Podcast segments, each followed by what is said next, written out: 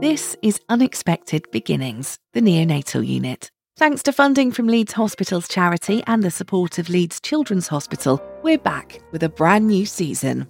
I'm Caroline Verdon. And I'm Kerry McCarthy. And we've both had babies on the neonatal unit, so we've both got first hand experience of some of the highs and some of the lows. Coming up on this episode, I could ask for that free car parking. That's costing me a lot of money. I think people need to understand that little changes do make the biggest of differences. Even if it's a step in the right direction, it's stressful. Hello, and thank you for joining us for episode two. So, we wanted to start this episode off by talking about all of those changes that happen in neonatal units that come about just because parents have shared their thoughts and their feedback. And that might be, hey, do you know what I think would be great? Or it could be, I'd like to speak to a senior person because I'm unhappy with X, Y, or Z. But we know from our own personal experience that it can be so daunting giving feedback, especially when you're having to leave your baby on the unit. But hopefully, this episode will help to calm those fears and make you see just how important it is, and also just how welcomed all of your thoughts and feelings are. So, we're joined for this episode by Karen Williams, who is the Parent and Family Engagement Lead for the Yorkshire and Humber Neonatal Network. And in a nutshell, her entire job is about making sure that our voices as parents, carers, and family members are all being heard. So a lot of my work involves getting feedback, um, sharing that feedback with the units and with the network, um, and acting on that feedback. But a large part of my work is also around ensuring that services are being developed co-productively with parents. And by co-productively, what I mean is that parents are involved from the very start. So if anything is going to change or anything's going to be developed, be that a guideline, be that a different way of working, be that a resource, be it a new unit, um, or redesign, um, parents should be involved from the very start of that. And that's something that I lead on to make sure that is actually happening. Do you feel like that's changed over the more recent years? Having Yeah, that definitely. parent engagement a lot more. Definitely. So I've been involved in units, as I say, in one way or another for the past 15, nearly 16 years. And I've seen a definite shift. Um, when I was involved as a parent on the parent advisory group going back 10 years ago, um, we were involved, but it was very much around what the neonatal staff defined as what was needing support with. So they'd bring things to the parent advisory group and say, could you help us with this? Um, and again, when I worked for Bliss, I also saw the same thing happening. That staff would say, Oh, we've decided we need a leaflet on this. What do you think? We've done this. Or they might even go as far as saying, we need a leaflet on this. Can you help us put it together? But the this was decided by the staff in the majority of the cases. It was, it was a one way li- line of communication, really. So when I came into this role, um, I'd been doing some work in maternity, um, and co-production in maternity world is, is something that's been around for longer than it has been in neonatal. Uh, we're a couple of years behind where, where maternity, maternity had been. Um, but quite quickly what I wanted to do was make sure that it wasn't tick boxy. So we weren't going to parents and saying, what do you think of this leaflet? What I did was set up a co-production group within the network. And that co-production group is parents and staff together. And the very first meeting we had, we kind of laid some ground rules together about what we wanted to achieve, what the work plan would look like, what people within that room, staff and parents felt was important. Um, and we were really clear about what co-production was and what co-production wasn't and who needed to be involved. And then from there, it's developed for the past 18 months or so. That group meets regularly. We've got subgroups now, but parents are now involved from the very start. So if a project is starting, it's been decided by staff and parents. Um, and what that looks like in terms of the process of getting to the end result and what the end result looks like. Is it going to be a resource? Is it going to be education? Is it going to be a new guideline? That is determined by conversation and meeting between parents and staff at every single stage. And then we, fi- when the when the process has come to an end and we've got a resource or we've got, you know, a guideline, the parents are then involved with the staff in evaluating how well did we do, did we co-produce that? You know, did we involve the right people at all the right stages? Was there any kind of thing that we could have done better? Um, and we're very kind of clear that, you know, we're not going to get it perfect straight away. None of us are perfect. Um, it is, it is a process. But in answer to your question, Kerry, uh, around the house a little bit there, in answer to your question, yeah, I do feel that things have really moved on.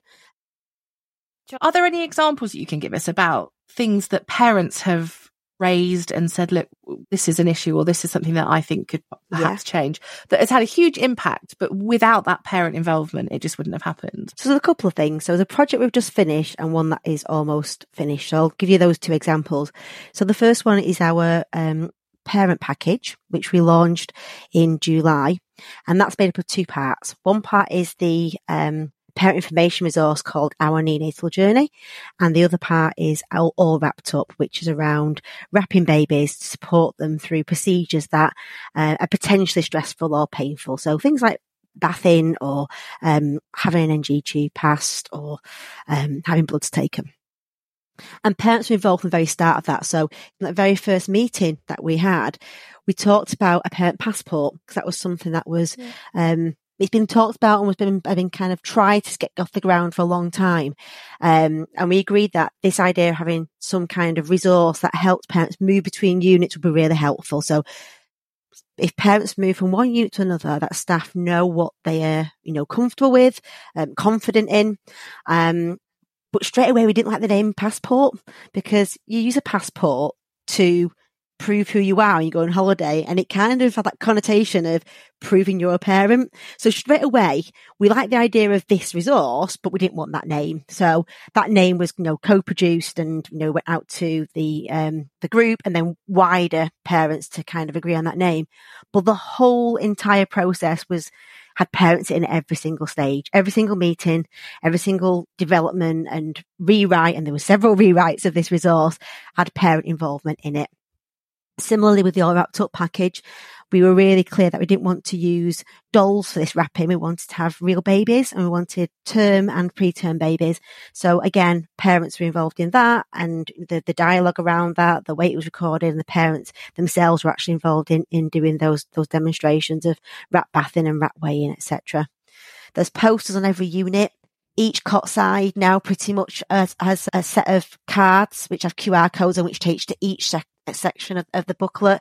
Um, each unit has got at least one or two copies that they've had printed off, off in the parents' room. It's quite a big document. Um, it's bigger than we expect to be, but every, the parents wanted more and more stuff in it. And we know we want to make sure we did cover everything, but you know, then that, that does grow, which is why we decided to do these cards as well. So we didn't want parents to be faced with like, you know, a 50 page document as well, you know, it's overwhelming for lots of parents. So we came up with the idea of having this poster that has all the QR codes onto all the sections and to the full document and these little QR codes on, we've got one that's a jargon buster, for example, because you know, you walk in to neonatal unit and it's a whole new language to learn. You've just had a baby and your brain's like mashed potato and then yet someone's expecting you to learn all these new words, care for your baby with your hands like the krypton factor and incubator and all these people trying to understand what their role is and where, where you fit and what their role is. And sometimes the smallest thing could tip you over the edge. So we wanted to try and cover as much as possible, you know, the emotion side of things, but also some real practical things in there because it's across the whole network. It has to be something that is, you know, is generic enough to be used in each unit. So there's no specifics about this hospital gives you car parking and you get your car parking reimbursed or paid for or whatever here. But there is some information there about you can access free car parking, you can access meals. It's a prompt to, you know, if you've not been offered that, to ask that, because that's another thing. You don't know what you don't know, do you? You know, I can be fully rested because I've got a reclining chair by the cot side or they provided with a meal or I could ask for that free car parking. That's costing me a lot of money.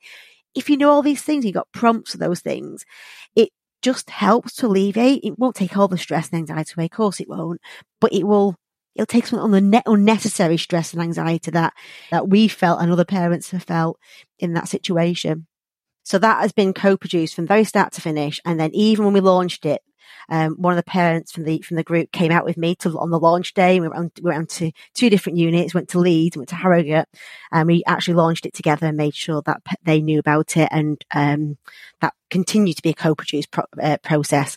And we're in the process now of evaluating that and making sure that we did co-produce it as fully as we could, and anything we could take from that and learn from that. Do you feel that taking that parent to the unit to share these ideas is more helpful as you know, people can they can communicate better with a parent rather than sometimes somebody in yeah. uniform.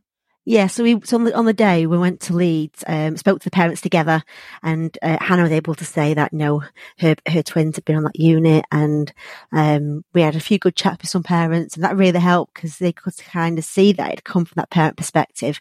We've been responsive to what parents had told us they needed to know. Um, similarly, a current project at the moment is almost finished. Is um, we had some feedback from parents about when babies are transferred between units I didn't understand what went on in the background. So we had a parent who shared with us that when her baby was transferred, she had no idea that everything had been passed over to the hospital in terms of the baby's care up to that point and what, you know, their likes and dislikes and all those things are really important because all she'd seen was the handover to the Embrace transfer team and how they handed over at the other end. And because of that, she stayed at like the baby's cot side pretty much 24 hours and she didn't go home because she would really want to make sure nothing had been missed.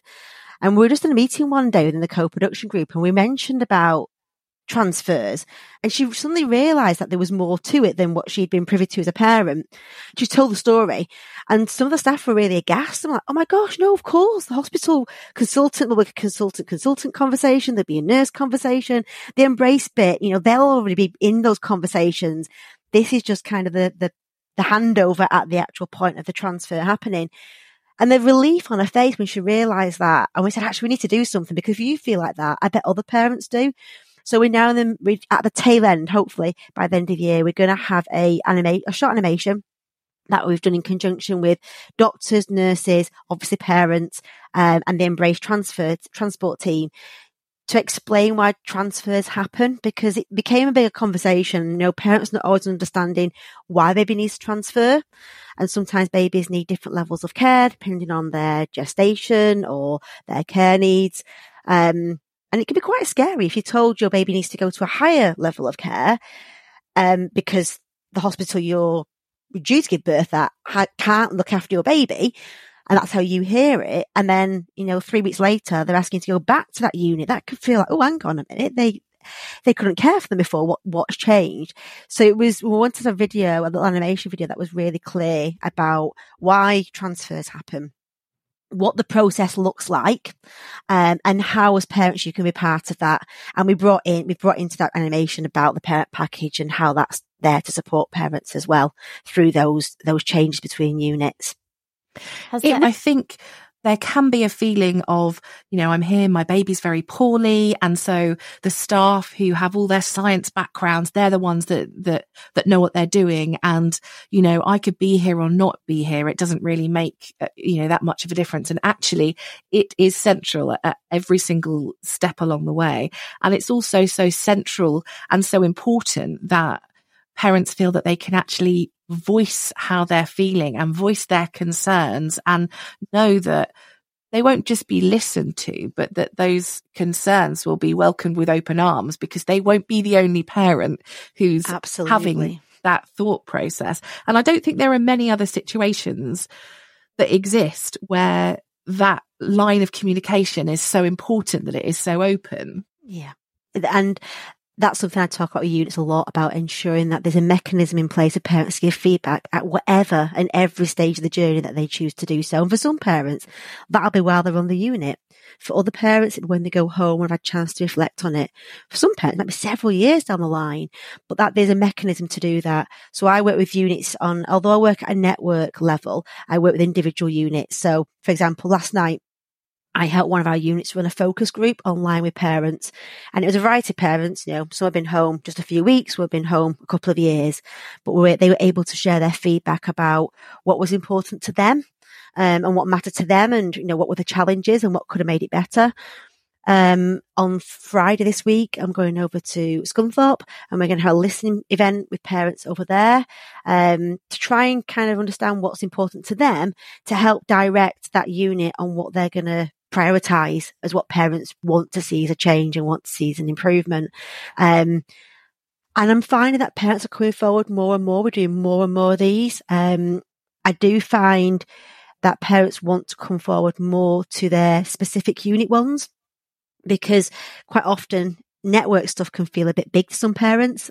Uh, some parents like that and want to make that big system change. And that's why, you know, it's really important to have the parent advisory group for some parents, it, it's very specific about their experience on a specific unit or specific units that they want to um, input into. And it's not always you know, negative feedback, some really positive stuff. Last night there was loads of positive things that was, was able to be fed back to the staff. So that's really good for staff to hear because they need to hear both sides of it. I think to some parents, the word change seems like such a big word that something big needs to happen. But I think for me, one of the nurses called me Kerry one day and I wasn't just baby's mum and that really meant something to me. So it doesn't have to always be a big change.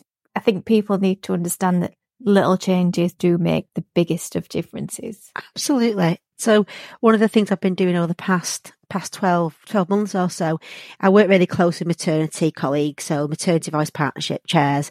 Um, and one of the things that happens in maternity is something called the 15 steps and the idea that you walk onto a maternity space in the first 15 steps, um, you get a sense of whether that's, that area feels safe, welcoming. Are you, is it, does it represent you? Can you see yourself in the boards of information? Does it, does it kind of speak to you or do you feel like I don't fit here? What, what does it feel like?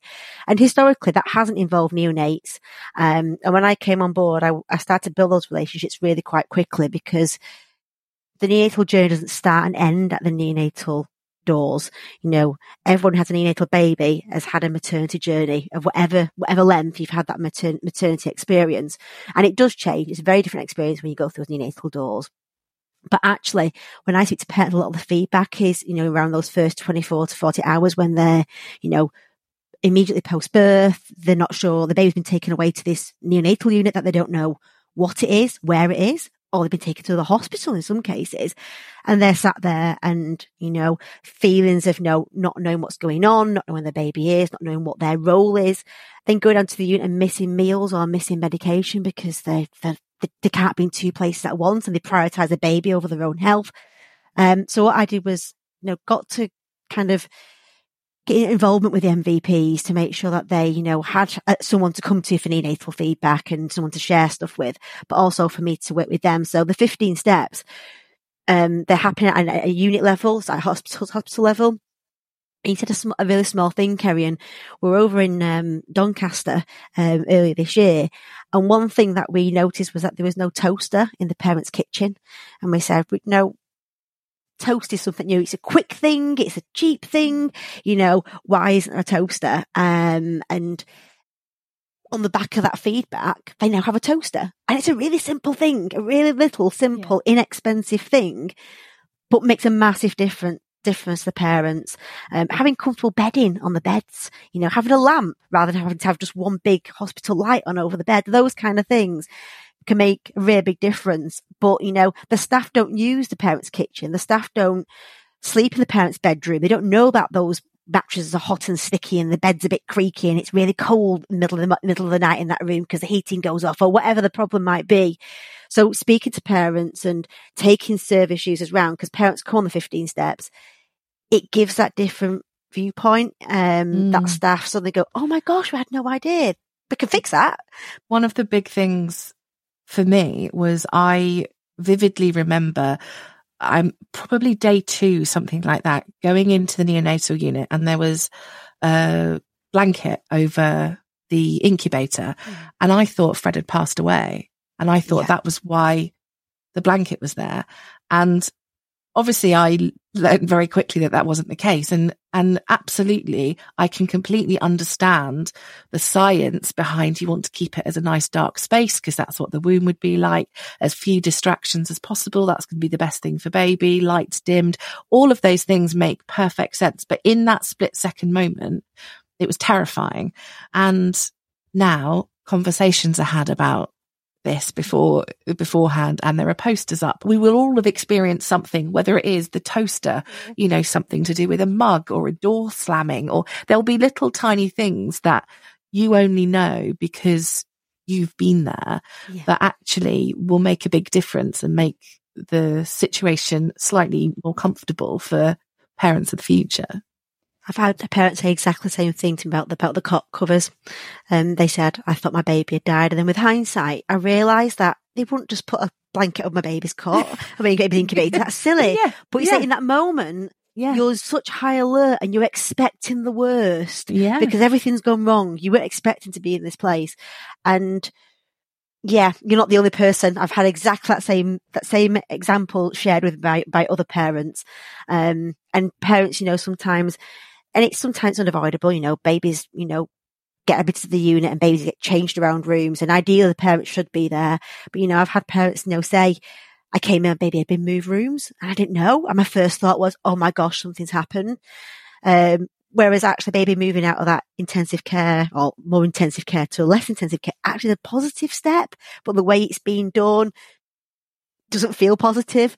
Um, because your mind is in a, in a very fragile state, isn't it? And, and it does take, you do go to those dark places if you don't know. Um, and you can understand why as a staff member where, you know, your focus is on making this baby as well as you possibly can why you would be thinking brilliant this baby is is doing so well. We don't need them in here anymore. They can go down a level. This is fantastic news and off they move them it all makes sense. And you can understand why it perhaps wouldn't be something that they would naturally think of because they're coming at it from a, a, a different angle as you want them to I remember, I remember talking to a nurse many years ago when I was working for, for Bliss and she was saying that when babies come to her unit, which is usually a step in the right direction, it was a lower level of care and babies were getting ready to go home.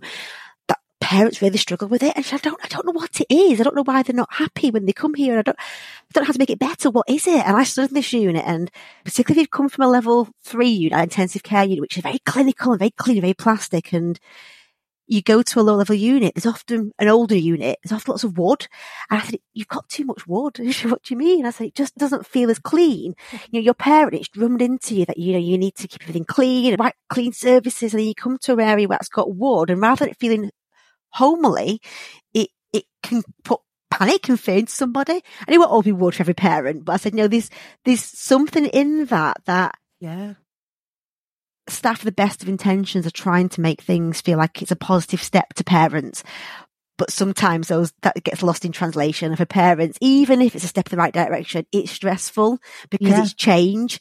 You get scared of saying something when you're based on the neonatal unit. And I know certainly I felt that other, other people I've spoken to felt the same that you don't want to, you yeah. don't want to rock the boat because, you know, we're working towards parents being on the unit or within a bedroom on the unit as a given. We're not there yet with that. So most parents do have to leave the unit at some point and go yeah. home. Um, and you're walking out of there and leaving your baby behind.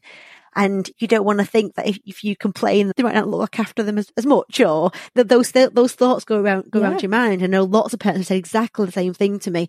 So that's why when I talk to staff about feedback mechanisms, it's making sure that, you know, parents can feedback at every stage of that journey. So not everyone will have the confidence to speak up or, you know, it's not their personality to do that. So we need to make sure we've got things like, you know, anonymous feedback boxes or a peer supporter that they can speak to.